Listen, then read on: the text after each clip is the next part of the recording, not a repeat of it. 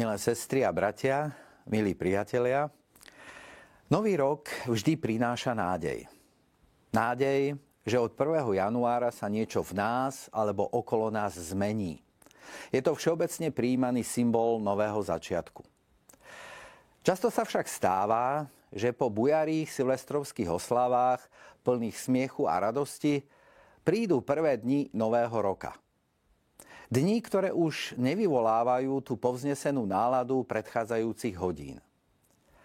Farebné svetielka v byte alebo na ulici ešte blikajú, ale u mnohých sa začína prehlbovať vnútorná prázdnota. Prichádza čas na predsavzatia.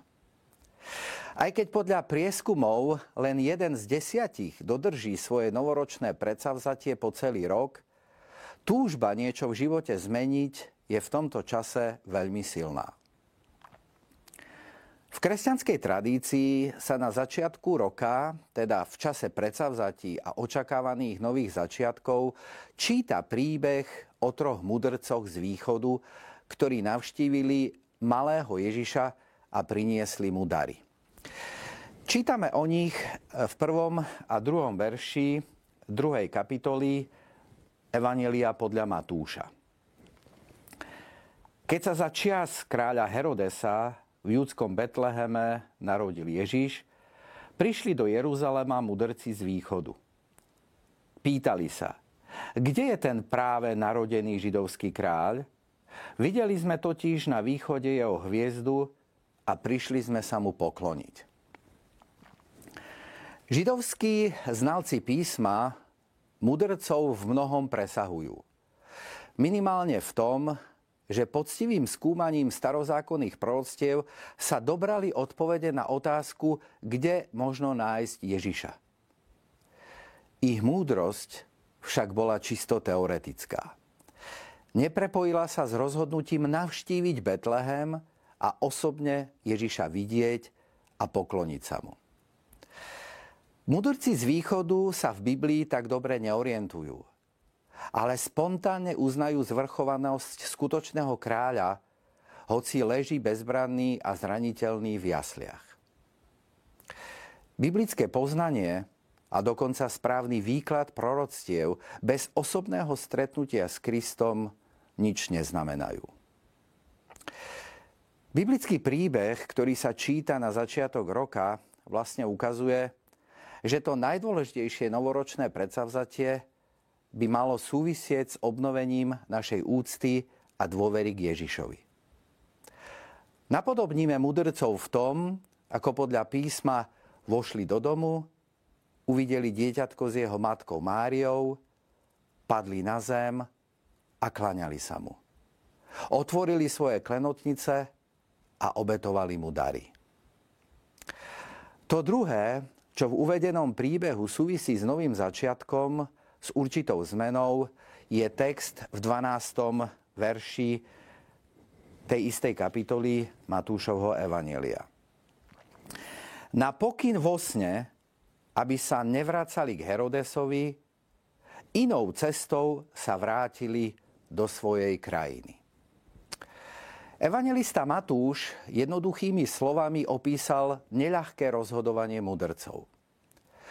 Majú sa vrátiť späť domov, po známej trase, alebo si vybrať putovanie inou cestou, ako hovorí písmo. Čo spôsobilo spomínanú dilému? Stretnutie s majstrovským politickým manipulátorom Herodesom. Herodes navonok vykazuje známky zbožnosti. No povrchnej a hranej. Predstiera záujem o štúdium písma – Žiaľ, zo sebeckých dôvodov. Predstiera dokonca úctu ku Kristovi. Ale v jeho mysli sa už rodí vražedný plán. Herodes patrí k ľuďom, ktorí vždy prekrútia, čo poviete. Nemôžete veriť tomu, čo hovoria.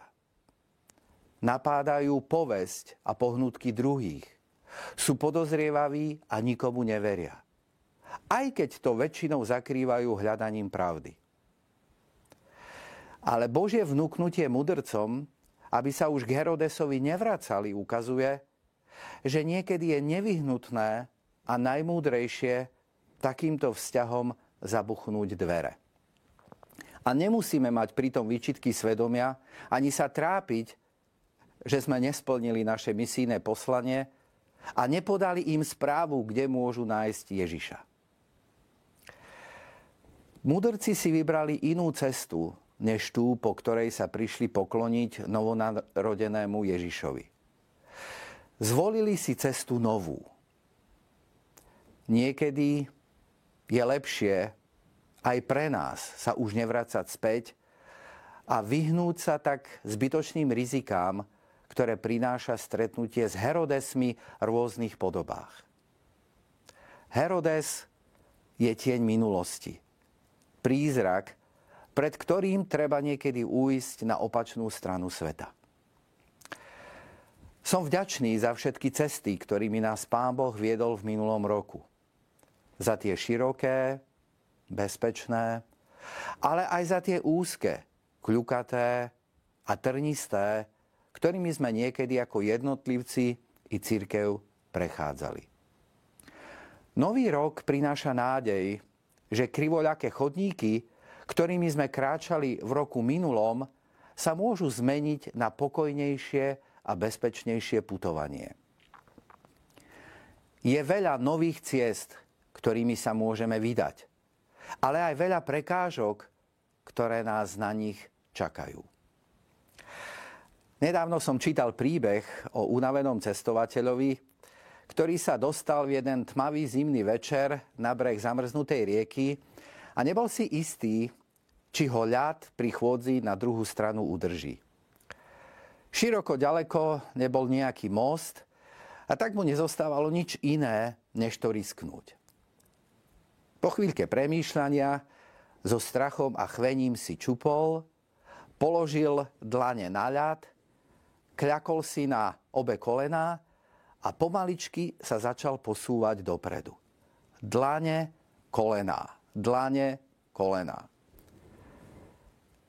A keď sa takto štvornožky dostal asi do polovice rieky, zrazu počul za sebou hluk podobný dupotu koní. Nestačil sa ani poriadne obzrieť, keď okolo neho preletel konský povoz plne naložený uhlím.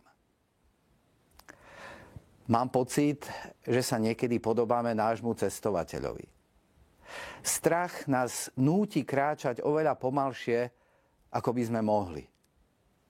Plazíme sa po kolenách, lezieme štvornožky namiesto toho, aby sme smelo, bez obav kráčali či bežali dopredu. Príbeh múdrcov, ktorí sa prišli pokloniť spasiteľovi sveta a nemali sa vrácať starou cestou, ale vybrať si cestu novú, je pre mňa osobne veľkou inšpiráciou.